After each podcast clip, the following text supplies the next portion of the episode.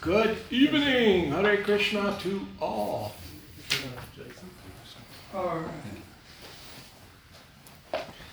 When you fiddle around, I'm glad you choose us. Isn't that great? That we've got a guitar and a violin. That's fantastic. The drum was fantastic. Well, you're powerful with that drum. There's really, it's powerful. I could hear it when I got out of my car. I could hear it from the office. You could hear what? She can hear from the office. I have some gifts. Shot. So we're gonna celebrate New Year's early. In that I'm gonna give out 2020 calendars.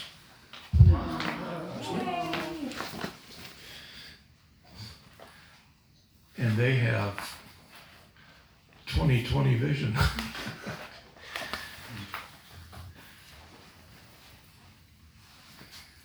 That was funnier than that. It was just a little. If you're waiting for the real funny stuff, you're gonna, you might as well laugh now because it's not gonna get much funnier. Who wants calendar?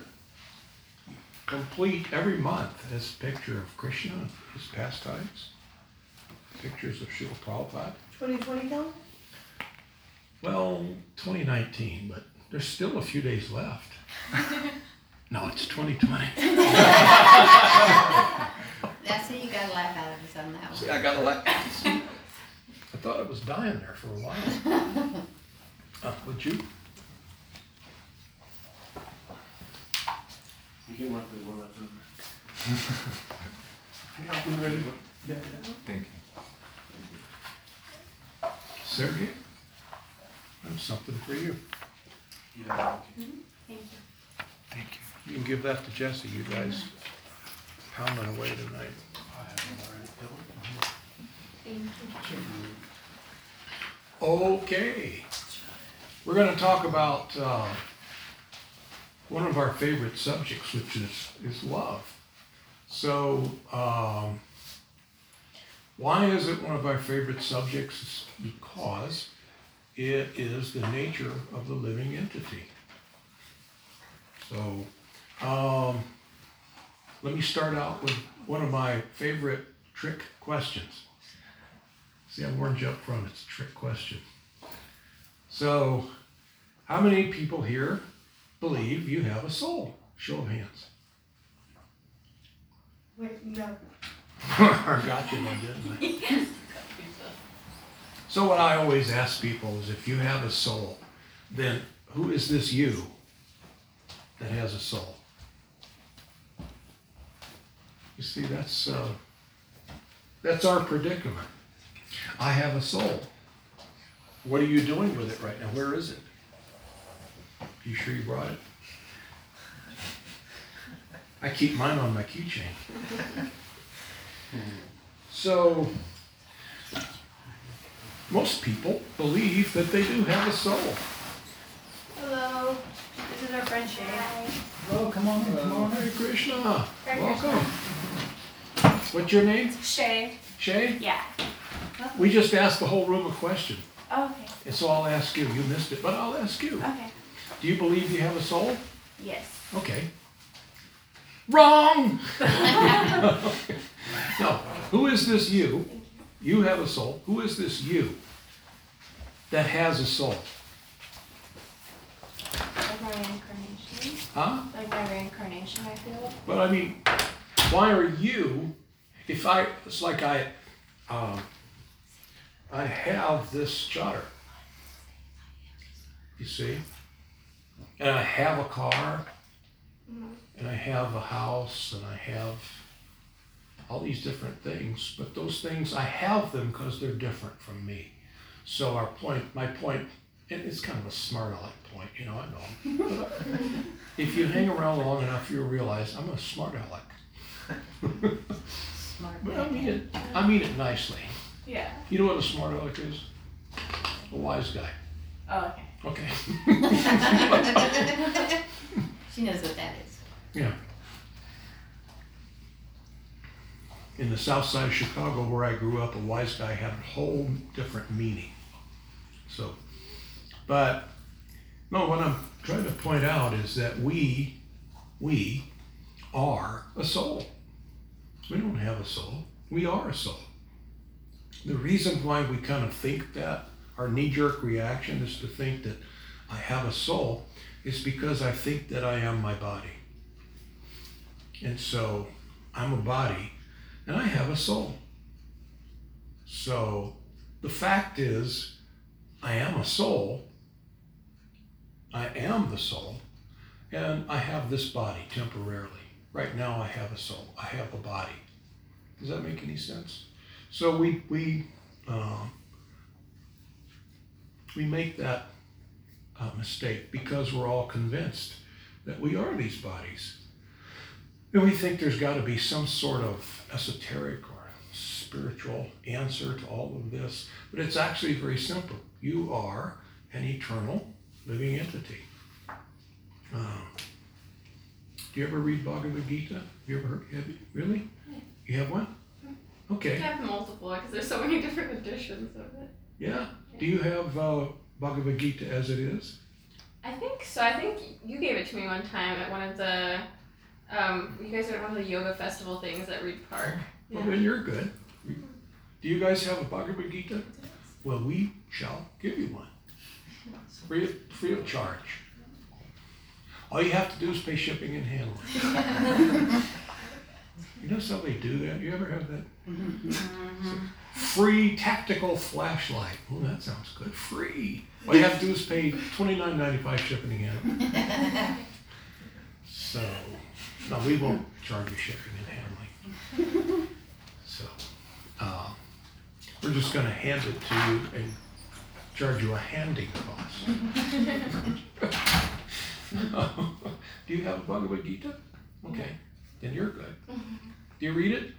Sometimes. Yeah. I mean, I grew up Hindu, so Oh. yeah, my family's Hindu, so Yeah. Yeah. What part of India are they from? they're not from India. They're from Fiji.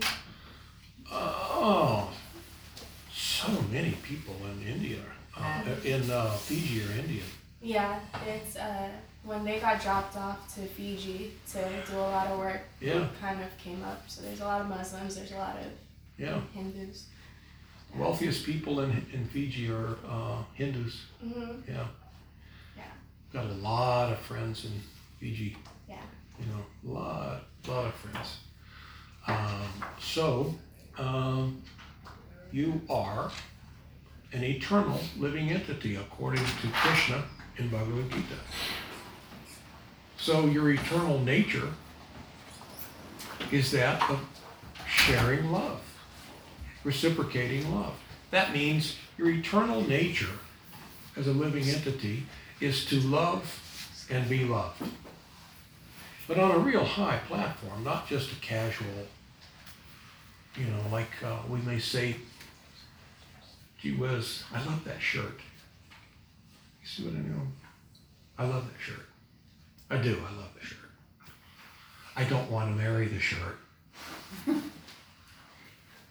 I don't want to be with it every day, but I love the shirt. You see what I mean? So we've got this limited uh, word, love, that in the English language can mean whatever you think it means.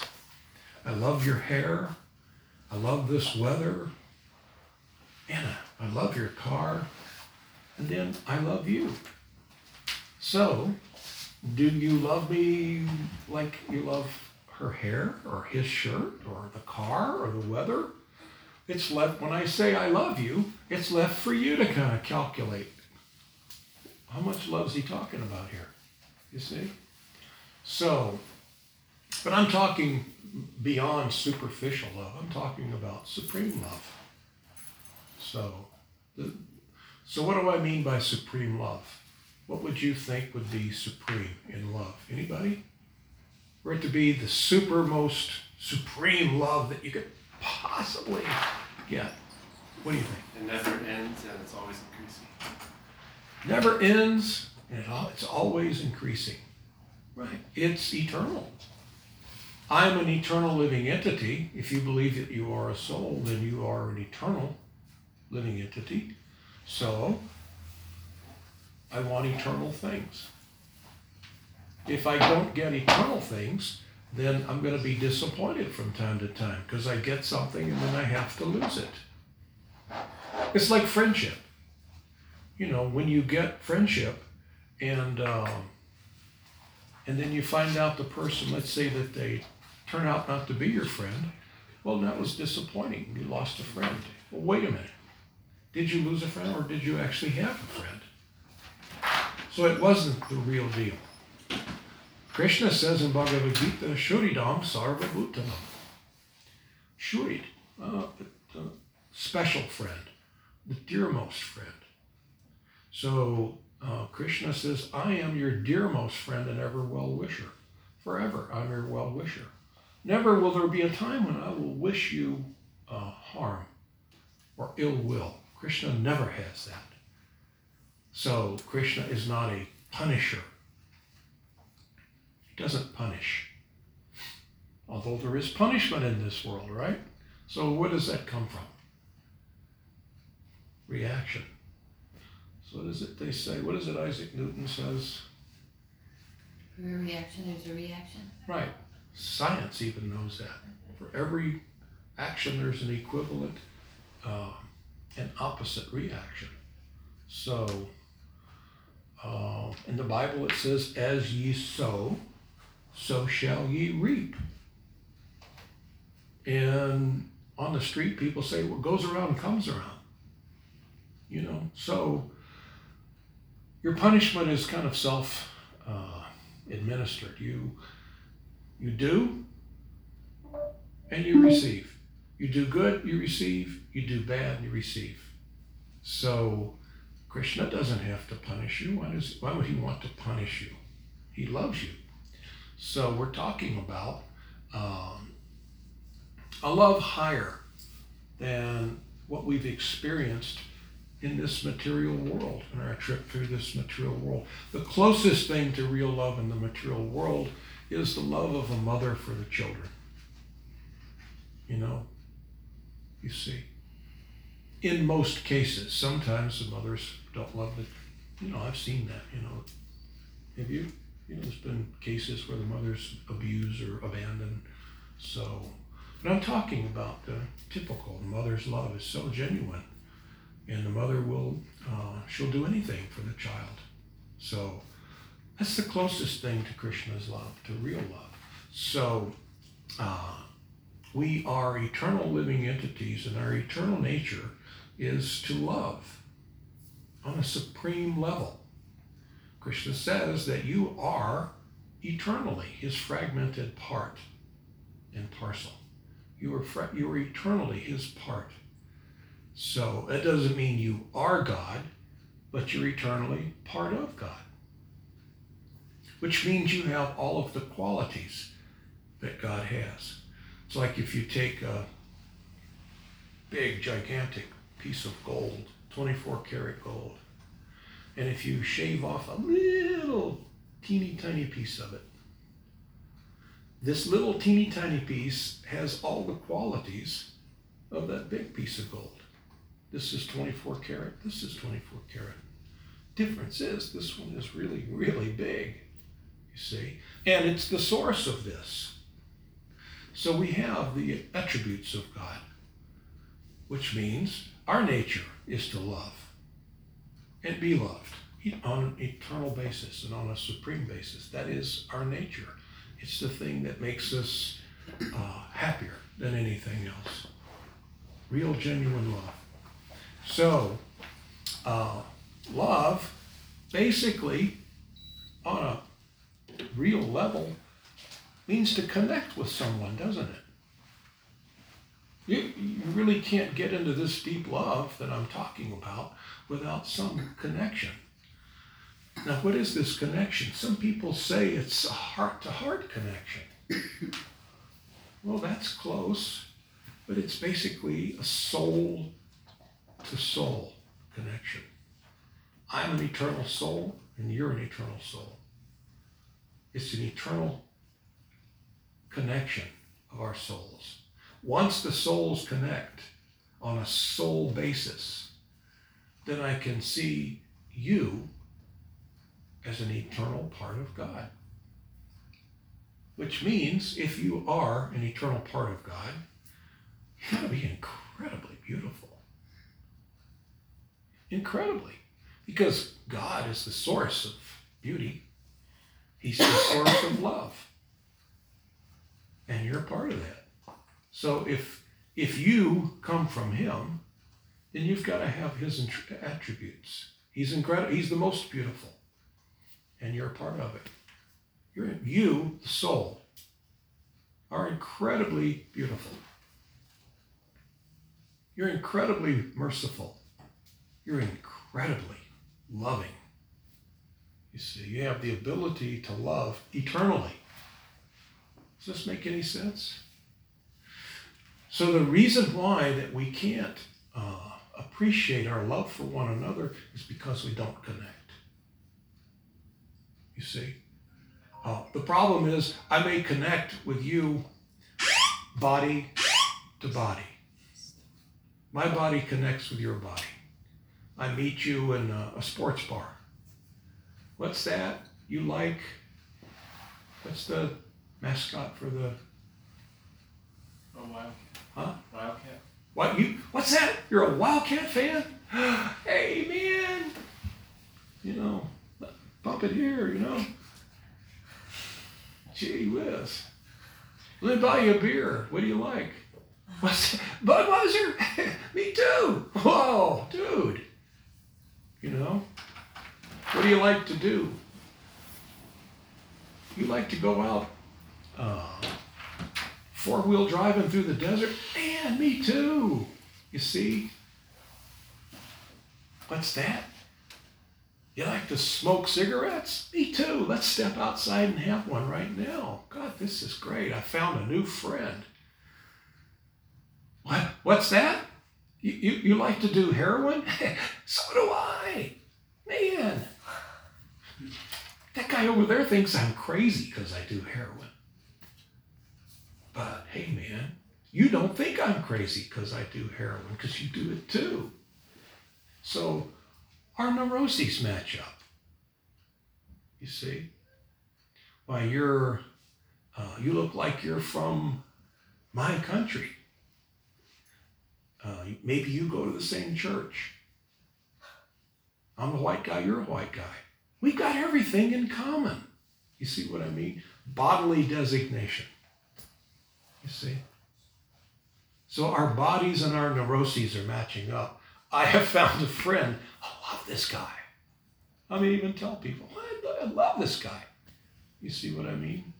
So, but can that possibly endure? Is that going to be an eternal friendship, loving arrangement?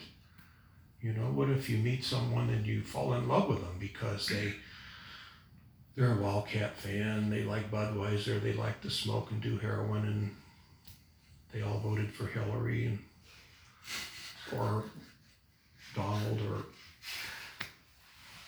or they don't vote or you know, whatever.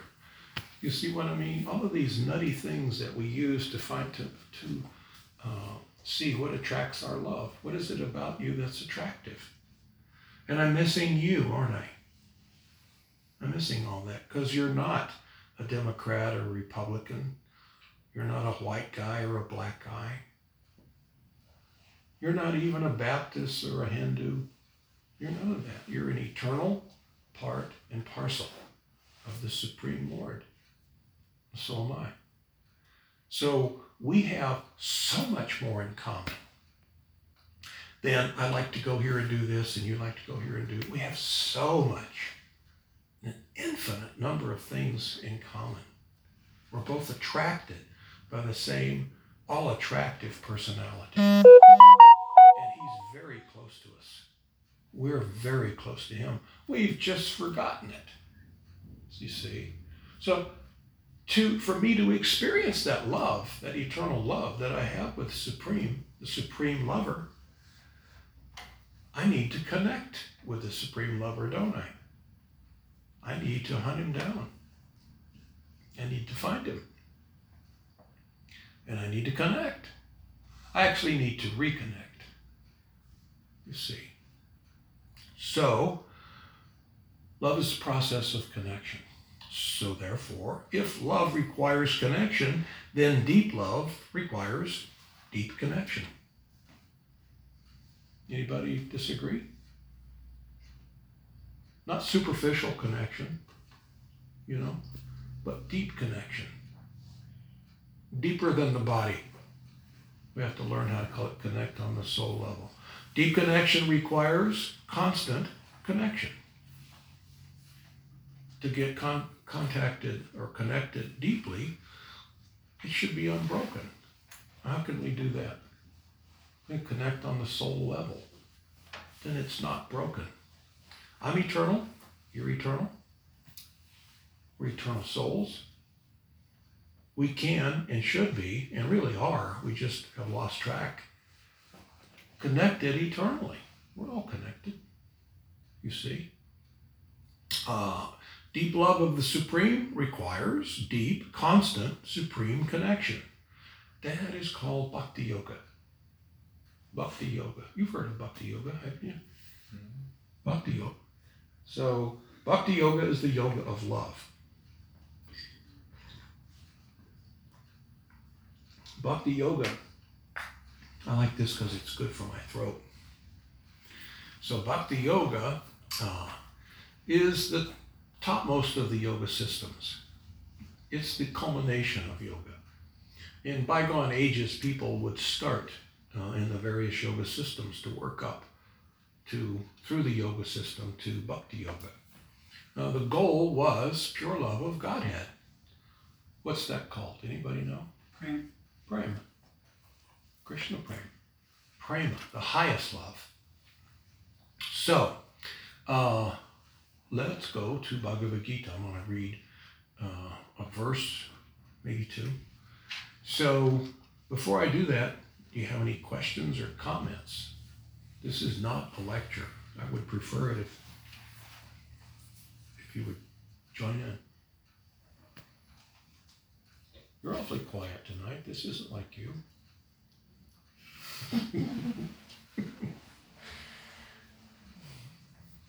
The two got something to say. Why am I not surprised? no, go ahead. You, you were at, you were, you were asking how we can constantly connect, and I was thinking uh, through Facebook Messenger. That's one way.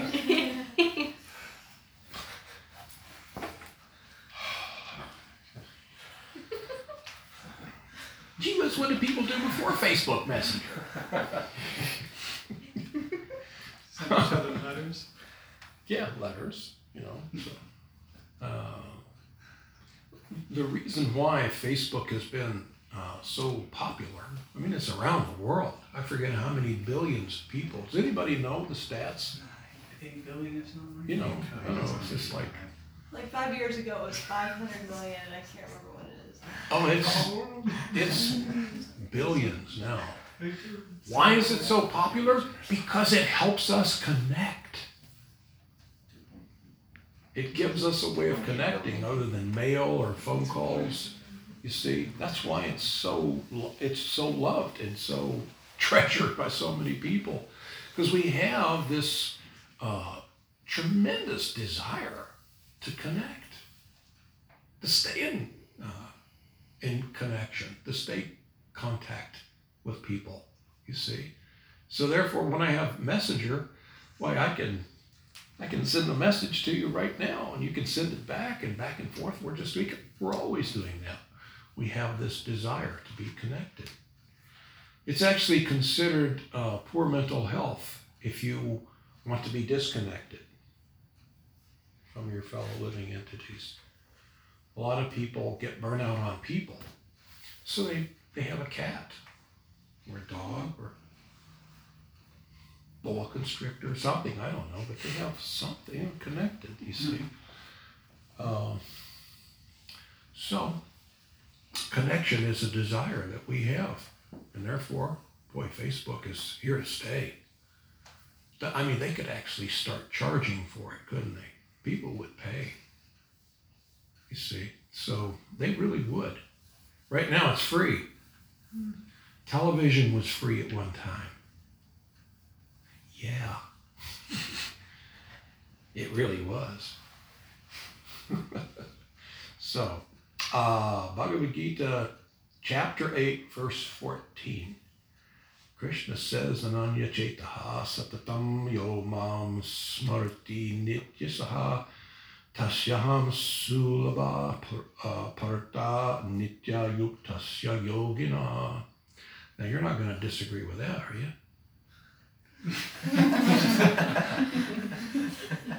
Told you I was a wise guy. I'm just- I can't help it. You know?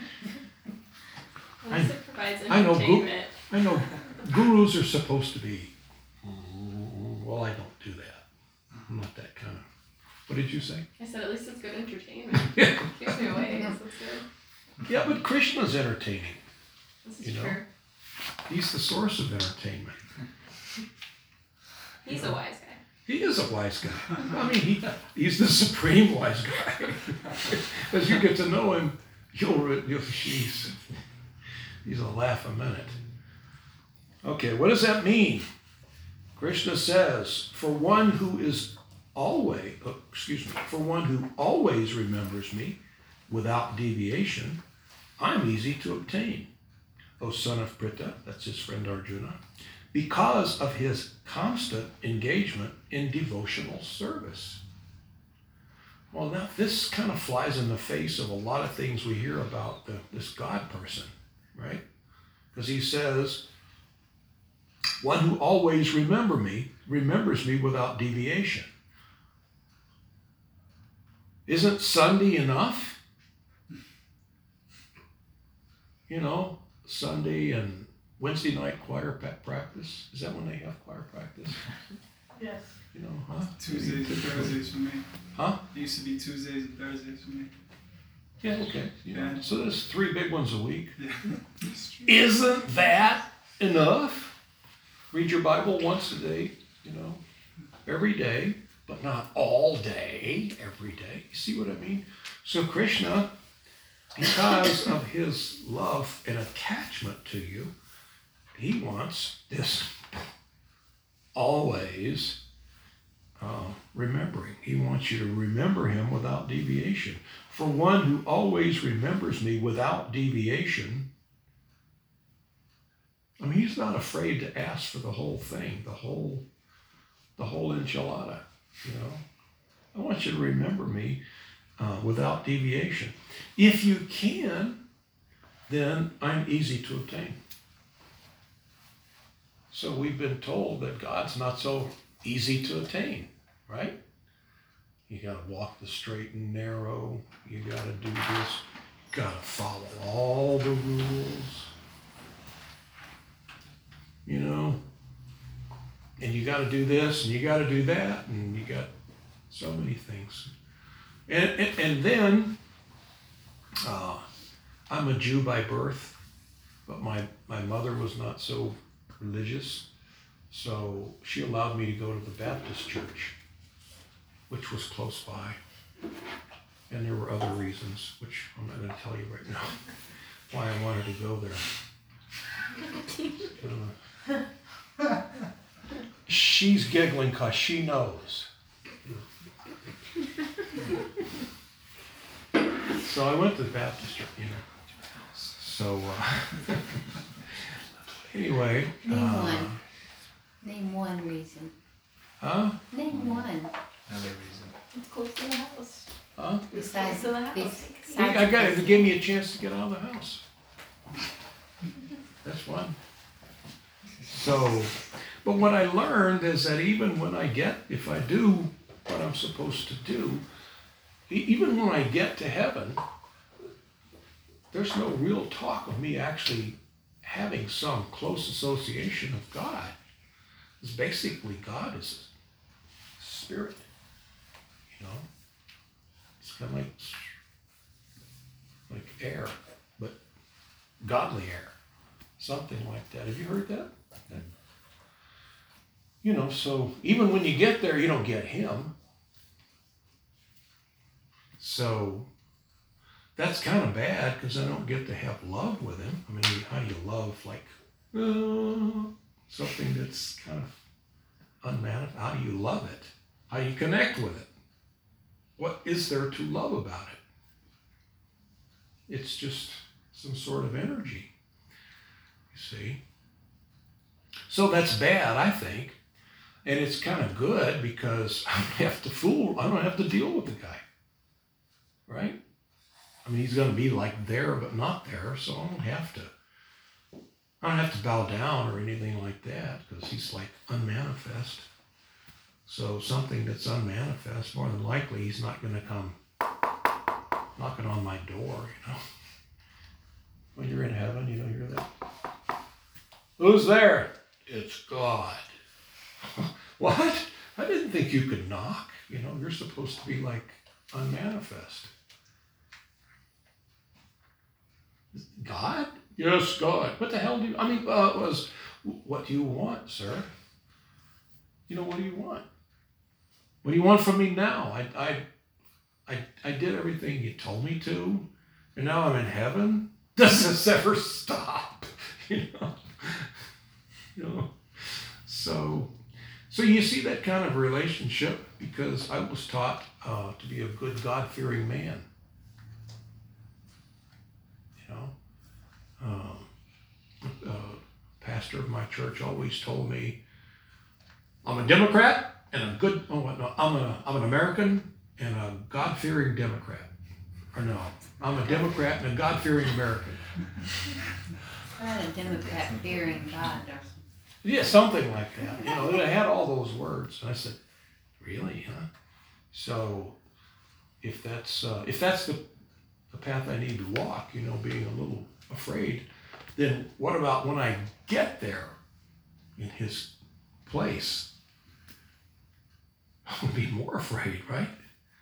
So the good news is He's kind of like not really there. So maybe I don't need to worry about Him you know so i can kind of just kind of get all the reap all the benefits of heaven you know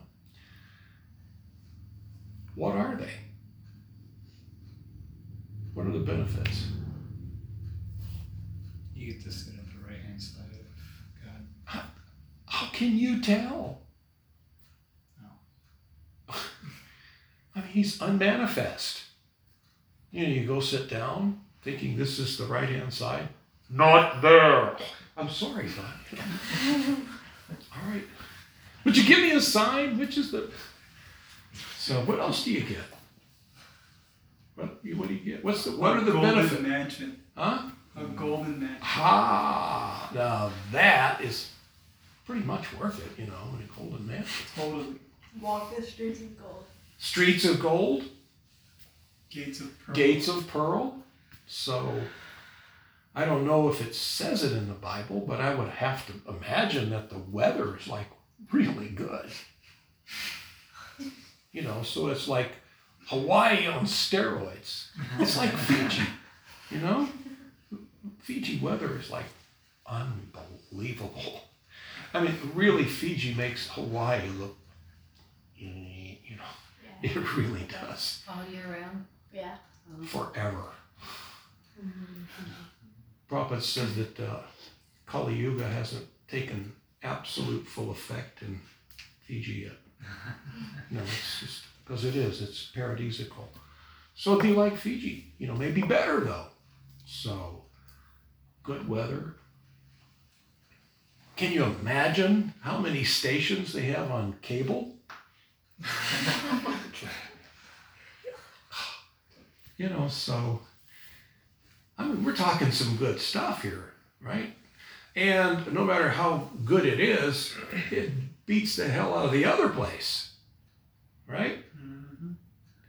So, I mean, even if I can't find my favorite shows on the cable, I'm not going to complain because I don't want to go the other direction. So you see, now I I I go through this just to point out where is the love. You see? Where's the love? You see, if he's the source of love and the source of beauty, I want my arms around him. I want, I want to embrace this character, Krishna. I want to have him. I absolutely want to always remember him. If he's the most beautiful thing to observe, I don't want to ever not be remembering that beautiful face. That, so you ever wondered what his voice? We've talked about this. What does his voice sound like when Krishna talks to you? You know, It says it's deep but soft. Soft. You know, and you'll always hear it. You'll always want to see him, hear him. You see, embrace him. Uh, so, um, without deviation, you can see how this is pretty. It's a, a very attractive thing for us to actually uh, always remember this wonderful creature. Krishna says, if you do this, I'm easy to obtain. You notice he's not throwing any rules or anything. That is the rule. For one who always remembers me without deviation, I am easy to obtain. What he wants you to do is to love him, which it's your nature to do, but you have free will. Because without free will, you would be uh, a prisoner. You'd be a robot. For love to have meaning, you have to be able to refuse the microphone. I mean, the. See, you have to be able to refuse your object of love. I choose not to love you. And I have the freedom to do that without punishment. You see, God doesn't say, right, then I smite you. You know. No, that's fair. All right, you don't want to love me? Okay. But where will you get love if you don't have a loving exchange with me? I'm the source. I am the love. So you, when we want to uh, escape or leave God, we're free. We're not prisoners. He doesn't say, no, you can't go. Security, throw her in the brig. You know, I find you in contempt. You know, throw you like the judge does that. You know. So, no, it's not like that. You can go if you, because for love to have any meaning, you can't be a prisoner and you can't be forced to love. You see, there really isn't anything else to love than the source of love, except each other. There really isn't. So he has this material world where we can come and try to be all we can be without him. That's okay. You know, it's just that it doesn't work out for you. You see, we end up, we end up uh, frustrated and uh, not real happy with the world. So that's why people are always wanting to change it. You ever notice that every year we've got a we're going into an election year, so you're going to hear things. I'm going to warn you. Some, many of you are not old enough to have been through this as many times as I've been through elections. You're going to have people telling you that it's bad and you need a change. No matter how good the economy is, you know, you deserve a change. I'm the guy that'll give it to you. I just need you give me a vote, and I'll give you. One guy wants to give you a thousand dollars a month, and I'll pay off your college loan. I'll do this. I'll do that. I'll, you know, I'll do all these things. So, yeah, I got to convince you that things are bad, and it's not hard to do because you know what? This material world is not a real party. There's suffering here because we're in bodies that suffer. We identify with these bodies. So uh, you may be identifying that you have a toothache or you have a stomach ache or you're starting to get gray hair or you're losing your hair or that you're old. when you get older, you know, there's suffering all. It just seems like it multiplies again and again. The devotee gets to the point where we get kind of used to that, and it doesn't bother us so much because I know this is not me. I'm an eternal living entity. You know, Bhagavad Gita guarantees me that I can't be pierced or burned or withered by the wind. I, I'm eternal. I can't. Actually, I can't suffer. I can only suffer to the degree that I'm convinced that I am this body. If I'm convinced of that, then I can I'm convinced that I can suffer. You see? So Krishna says, I'm easy to obtain because of the because of his constant engagement in devotional service. That's all Krishna wants. Uh, demonstrate your love for me by loving devotional service. When you love somebody, you want to do something for them. It's not one sided. It's not that you start doing service for Krishna and he says, All right, that was good. Now do some of that over there. Okay, I'll do that too. You know, then he says, Okay, well, while you're at it, why don't you cut the grass? Wash my car, put coats of wax on it. You know, is that kind of is that you think what is that what Krishna wants? Devotional service like that? No, he wants you to do whatever you do as a loving offering to him, thinking that I'm doing this for you. He is always performing and always has uh, and always will perform loving devotional service to you. Hmm. Never is there a time for you, your existence. You see, this is reciprocation, which is part of love. Krishna has never let you down on his share of love. He wants you to surrender to him because he wants to surrender to you. That's what lovers do. That's what they do. Krishna wants you uh, to feel like you belong to him because he feels like he belongs to you. You see, this is that supreme love between the supreme God. Krishna does not need you to make him feel like he's superior. He already knows that. He already knows he's God. You see? All he wants is you to uh, love him. Let's let's be in love, like we always were. Krishna says, before you left me, before you left me, let's be like we used to be. That's this process of bhakti yoga, getting back what we've had for eternity, except we've kind of lost on our on our sojourn through this material world we've lost touch of it. And Krishna says, I am easy to obtain. That's an absolute fact. It's not a hard thing at all. It is hard to the degree that we are attached to the material world.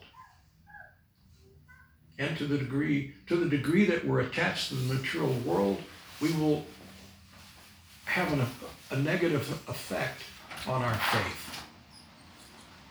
And if we have full faith in Krishna, in his love for us and our love for him, what do, what do we ultimately get? What is faith what is faith supposed to turn into? Knowing. Knowledge. Knowing. Who said that? Chaitanya Lila. That's what faith is supposed to turn into. Otherwise, it's just blind faith. You know, it's I'll have faith and I'll park it out there forever, and I'll wait till I die to find out. That's not a really good bargain. I want to have faith. Faith should turn into knowing. I meet you and I think, I have faith that you're a nice person. It's after time I'm going to know, right? I don't have to just have that faith year after year after year, right? We're going to know. You isn't it? Well, no. I have faith that you're a good friend. I have faith that you're going to do what you say you're going to do. I have faith, and I have faith, and I, I have faith that if I buy this stock, it will go up in value. One of these days, I'm going to find out if that faith was invested properly. So, this is faith in God. You should get the reward of knowledge not after you die. That's not a good bargain. I want it now. I want it as soon as possible. After all, Krishna, you say that you're easy to obtain. If you're easy to obtain, then I want you. If I can have God, I want him. That's pretty smart, isn't it? I don't want to keep him somewhere off in the distance. If you want happiness, he's the source of happiness. You see, you want peace, he's the source of peace. You want beauty in your life, he's the source of beauty. And we all know that we want love. He's the source of love. He's love personified. So, and he's easy to get. He says so. So, all I have to do is perform loving devotional service. And I have to have faith. We will see whether or not that works. Krishna says if you want loving devotional service, ask for it. You want to serve me? Now we can do that by that really cool prayer. What is that prayer? Asking Hare Krishna, Hare Krishna, Krishna Krishna, Hare Hare, Hare Rama, Hare Rama, Rama Rama, Hare Hare. Oh, my dear Lord. Oh, any energy of the Lord. Actually, we pray to her first, Radha, the energy. Is feminine. People ask me sometimes, I didn't know God's a man. I didn't know he's not a woman. He is a woman. He is a man. It's the source of everything, has to have everything. Female energy comes from God, so God must have female energy. Unless there's another God out there that God gives the male energy and there's another God that gives the female energy, that doesn't make any sense. So we want to pray to her first. Radha. Oh, Radha. Hara. Hare. That's that first syllable is directed right at Radha, the female, the feminine energy. Hare, oh Radha, Krishna, oh Krishna. So I'm praying to the energy and to Krishna. Please engage me in your loving devotional service. Please allow me to perform my activities as a loving offering to you. And Krishna says, okay. That's all it takes. He's asked you can do it. With, with that uh, thought in mind, as long as you keep that intent and you're doing what you're doing as an offering to me, doesn't mean that you have to change what you do. Of course, some of the nonsense things you do will stop. You know, you'll give up heroin because you can't do that as an offering to God. You can see all the dumb things that we do that are not good for you can't do those as an offering to God. So you'll start to abandon your anarthas, unwanted things, things that you really don't want, that he doesn't want. You see? So if you're an accountant, just be an accountant for Krishna. My dear Lord, I'm an accountant. And I'm gonna I'm offering my accounting skills to you or if you're a doctor or whatever. It means that whatever you do, you're going to try to do it really, really well. Because this is my offering of love to Krishna. This is pretty much it's as simple as that. And Krishna thinks you're doing, in other words, you have the consciousness that you're doing what you're doing as an offering of love to me. I like that. That pleases me very much, you see. Now, if you can always think like that, with uh, always remember me by doing what you do, say what you say, as a loving offering to me, then I'm easy to obtain. You got to be constant with it, though, consistent. It's not that we remember him for a while and then forget him for a while, remember for, you know, and that may sound kind of difficult in the beginning, but for those of you in the room who followed this process from the beginning to where you are now, is it very difficult? It's not so hard, is it? As a matter of fact, you get a taste of it. You know, uh, in India, in Vrindavan, they have this sweet called rabri. Have you had rabri? No? Oh, it's The Banga's had it. it's divine. Ooh, you've had rabri? Yeah. It's divine, isn't it? It's made out of cooked down, sweetened condensed milk, but there's a whole other process to make it. And it's the best tasting thing. It's like you taste it and you go, oh man, this is great. So um, you experience a higher taste. You know, you you you may like uh, Milky Way bars or something like that, but when you taste some of these sweets that that actually transcended from the mas- mater- from the spiritual world with Krishna when he came, when Krishna came to the uh, to the world, uh, all of all of his friends and associates and his paraphernalia, the food he eats, all this came with him. You know, it's like when the president comes to, if he came to Tucson, well, his whole family and all his friends, you know, all his associates and advisors, they all come with him, you know. It's not just a one guy. That's why uh, Air Force One is always full. It's never just the president. So when Krishna comes, he brings the whole family, you know, all of his, you know, all the things, it's all just descends with him. So this uh, Vedic culture descends with him. And what we see in India nowadays is remnants, remnants of this Vedic culture that Krishna, that descended with Krishna. You see. It's changing a little bit over time, you know, but it's basically, you know, still very much like Krishna likes it, you see. So, um, any questions or comments? I have a question. Um, Yes. I know that you mentioned, um, you know, when that people ask you if God is uh, male or female, and that God encompasses both male and female energies, right? Mhm. So, um, why do we always kind of refer to God as a he? Like, why is that?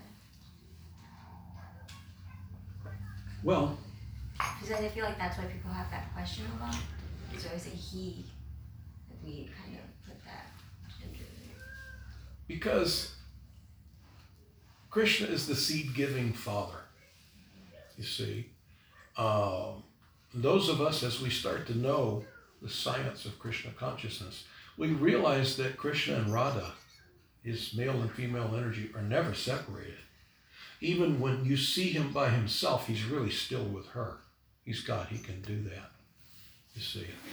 So, he, that male energy, is if he had a beginning, he would be that source of everything. Actually, everything's eternal.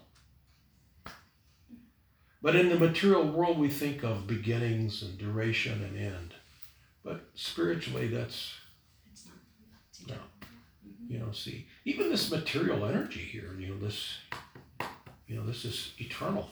It's shifting. It's shifting. Yeah, but if you could speed speed up vision, you would see that all the molecules in this room are like a river that's just all flowing. And after billions of years, they cha- this this building will be gone. It'll something else will be here. All of these molecules are going to be formed into something else, and then it's going to go back into his body at destruction, and he breathes it out again when there's uh, When he creates another one, it just keeps going on and on. It's eternal. Time is eternal. Time doesn't really exist. Yeah. So he's eternal. So, but his male ego, he wants to be the top guy. Although Radha, one of her 26 qualities, she has many qualities, unlimited qualities, but one of her 26 major qualities is that she always keeps Krishna completely under her control. so you can see where this male female relationship comes from. Comes from Krishna. Krishna's thinking, I'm the male. And Radha's like, yes, you are. But actually, she has him completely under her control. You see? So, then basically, that's why we say him, he. You know, because he's he, he's the macho energy. She's the feminine energy, but actually she's in control. Does that make any sense? I'm a bit confused, but I'll, I'm just a little confused. I think I need to just process it. Yeah. Would you agree that um, Krishna as uh, masculine has, even though he's like considered uh, male and masculine, he's still the all attractive one, even if our bodily designation is like male or female. And with that, his feminine energy, Radha, is like the most unobtainable woman, and Dina is the most unobtainable person. Yeah, yeah, yeah, that's a good way to describe it. Yeah, we don't say, we do say he, God, he. Uh, why? Krishna's the one that does all the talking. Through Bhagavad Gita, it's just Krishna. Radha's not, she's not, she's not speaking in the scriptures. Now, she probably is. She's probably saying, Krishna, why don't you say that? Oh, oh yeah, okay. Um, that's their relationship. Krishna's the one, we talk about him. He's the one who comes and slays the demons and does all these things and he's, you know. So Radharani is just uh, the contr- his controller. I have a question. Yeah. Um, so you said that um, you would know the difference in terms of when you're thinking about Krishna because he has superior God energy. But is it different than our energy or isn't it the same? And it's just reconnecting it back. It's it's like ours, but it's supreme. See, he's um, he is the superior energy, and we are uh, marginal. But then that means that it's separating. That already separates. It's separate. It's uh, in That Sanskrit. the There's a otherness. there, there's the spiritual world breaks all the rules of the material world. Uh, there's the uh, in Sanskrit it's called achintya bheda abheda tattva uh, potency, simultaneously one and different. Here, it's either one thing or another. In the spiritual worlds it can be the same. So we're simultaneously uh, connected, but not connected. Can you give See an what I mean? example, Gurudev? Can you give a physical example here that we see in the world? in this world Yeah. uh, of being connected but I was thinking the sun. Oh yeah that's a good that's a good example. Yeah. I didn't sleep that great so i was kind of slow but yeah the sun. Like the sun uh, sun and the sunshine. Sunshine comes from the sun. And you can actually feel it. You can put your hand in the sun, you can feel it, its warmth, you can see the light. But yet the sun is up there, it's 93 million miles away. The sunlight is the sun. It's like you said, like the little gold fleck, little flake. Yeah, little flake. However, that sunlight is not the source of the sunlight. It's the sun. But yet the sun remains itself. So, and when is the sunlight ever disconnected? Comes all the way 93 million miles here. It's totally connected. And if it didn't hit something that absorbed it, if it went out into infinity, it would keep on moving and still be connected to the sun. At the same time, it's kind of like on its way away from it, you see. So we're simultaneously connected and not. So in other words, we're God is the sun and we're the sunshine, right? Exactly. The difference between us and God is that when He comes in contact with His material energy, He doesn't become contaminated by it. He doesn't start thinking, I am part of this world, you know. It's like, can you imagine if you went to, uh, if you went to Fiji, you know, we went to Fiji, and you start thinking, I am Fiji, I am part of, gee whiz, I, I am this place, you see? Well, that's what we've done. That's kind of a ridiculous example, but that's what we've done when we, the eternal living entity, came to this world. We start to identify with it as our home. You see? This is my place. I'm a, I'm an earthling. Uh, I'm a human being.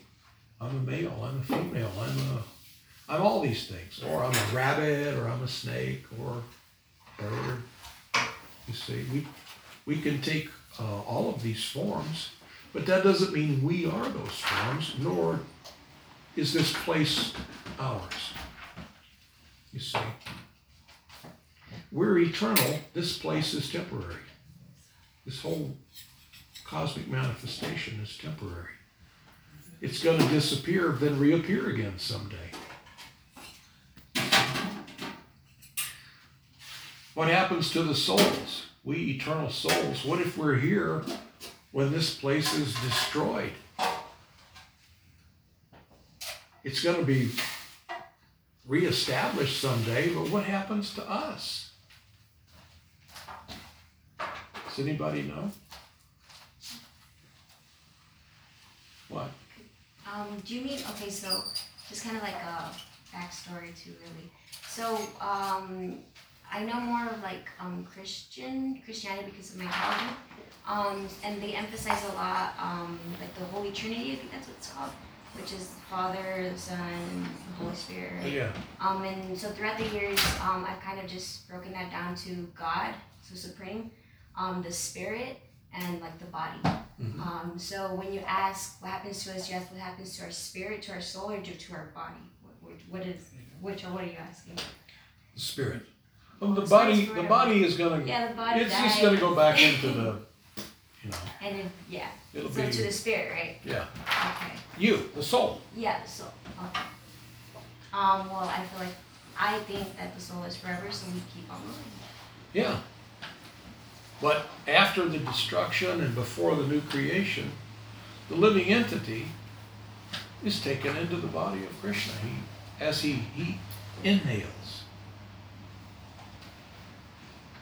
And when he exhales, we, a whole new world is here. Everything's clean, you know, fresh. And here we come, we start all over again. And he does this again and again and again completely replaced because the living uh, the living entities entities are eternal. The material world has a duration. Things wear out here. There's no time in the spiritual world. Things don't deteriorate. Here in this world, things deteriorate. Even if you take a diamond, as hard as a diamond, and you just leave it out somewhere, it will start to deteriorate. In so many millions of years, it'll be like gone. You see? So there is a duration in, in this material world. So duration means it's degrading. So this whole material cosmic manifestation is is going to be worn out after a certain time. So Krishna says, "All right, let me have that one. There's a new one, brand spanking new, under warranty." You see? Yeah. Um, with that same like re- breathing it into his nostrils and rejoining his body, it kind of sounds like there isn't a way out in this one incarnation. We just have to reincarnate over and over again until for the duration of our life, it was. You, you reincarnate again and again and again and again and again to infinity until you say, I'm sick and tired of this. I want to get off the merry-go-round. I don't want this. So it takes some time for the living entity to say, I always like to use the analogy of uh, that, uh, uh,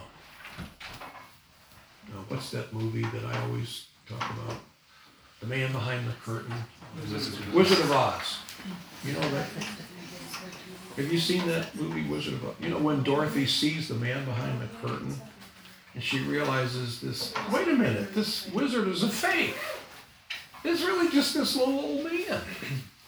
You see? So, the, you know, you start to figure it out after a while. Wait, wait, wait, wait. Hold on. You had me fooled for billions of years, billions of books. But I'm starting to figure this out. There's got to be something else. And then you become a seeker.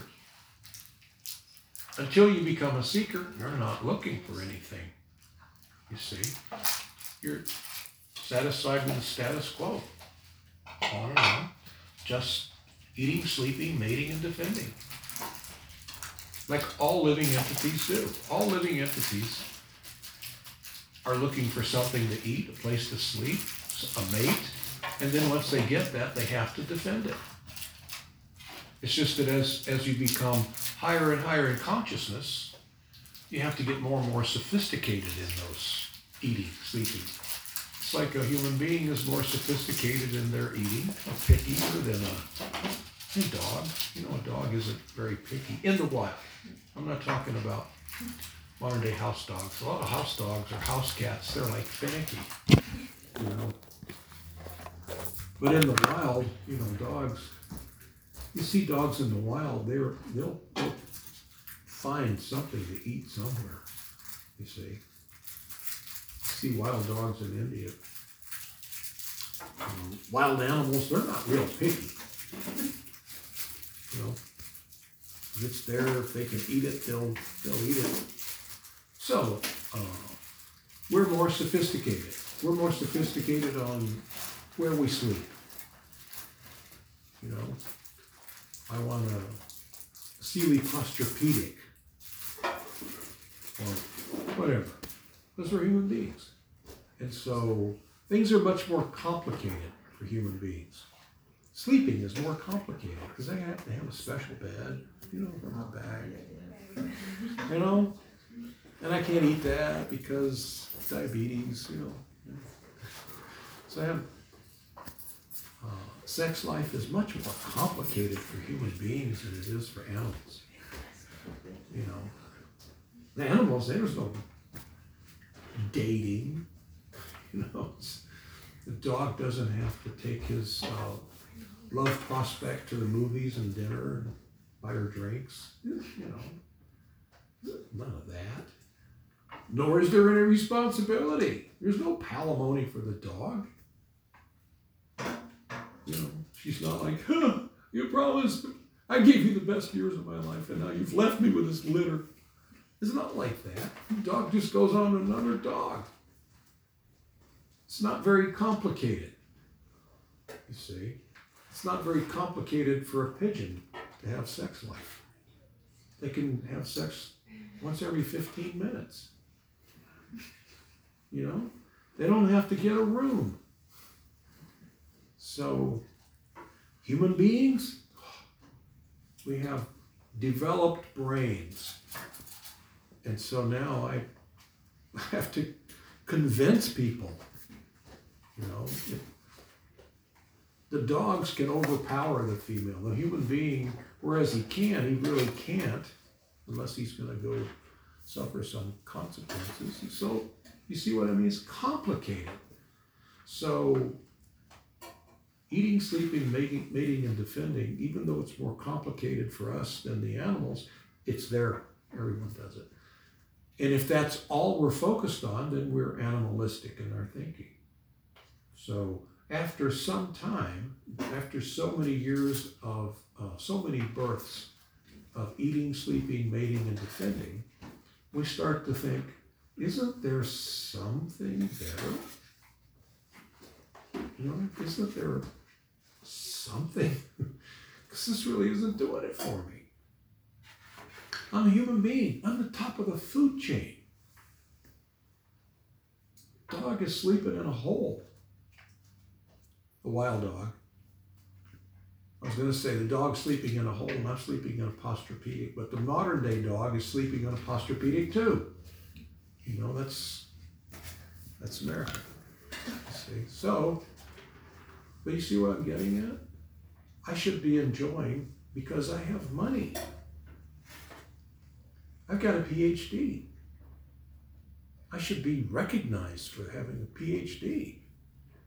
I should I should have more money. I deserve it. I've got a PhD for crying out loud. I deserve more money than you, and you don't. I deserve more recognition because you don't, and I have none. So I have more money, more education, more money. I am. I am. Uh, I deserve to enjoy on a higher level than you. You see, I've got millions of dollars and lots of letters after my name. You see, and I'm famous. I should be enjoying higher than just somebody who doesn't have any education, doesn't have any money. You see what I mean? It doesn't work that way.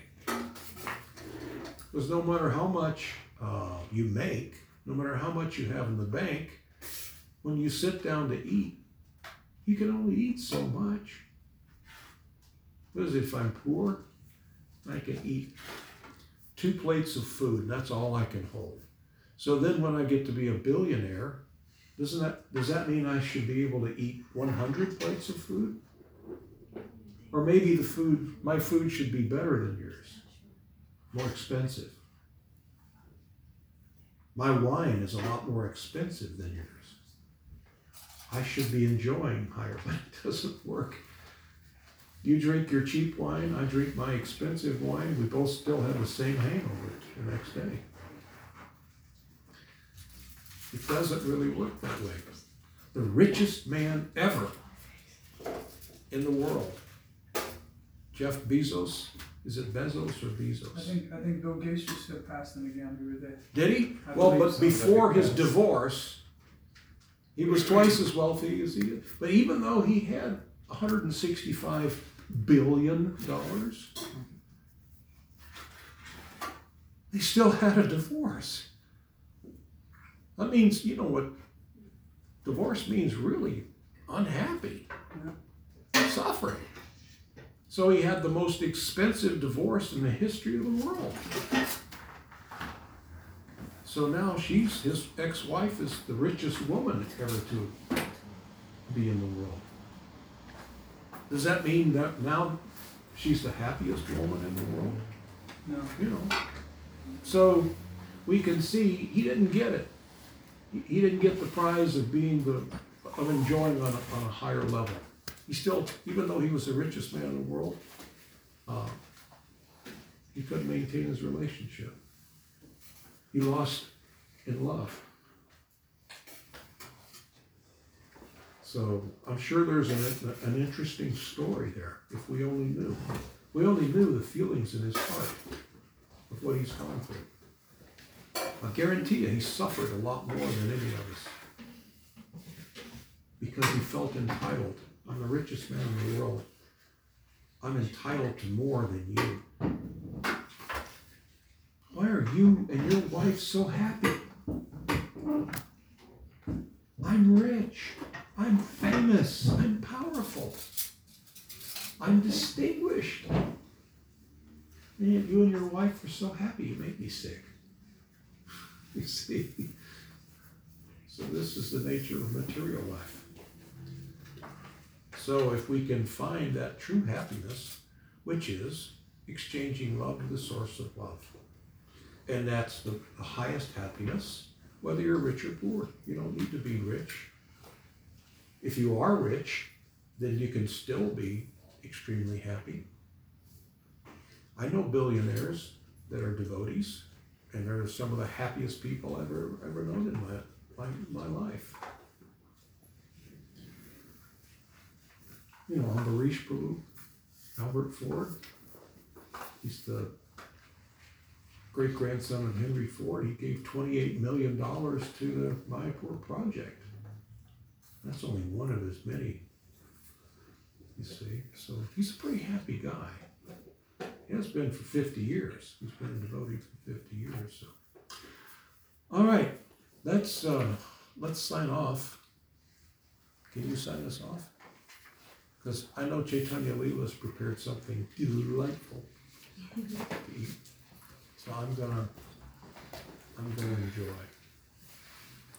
All right, and if you have any questions, we can talk. I can talk at the same time. It's just that I get food all the time.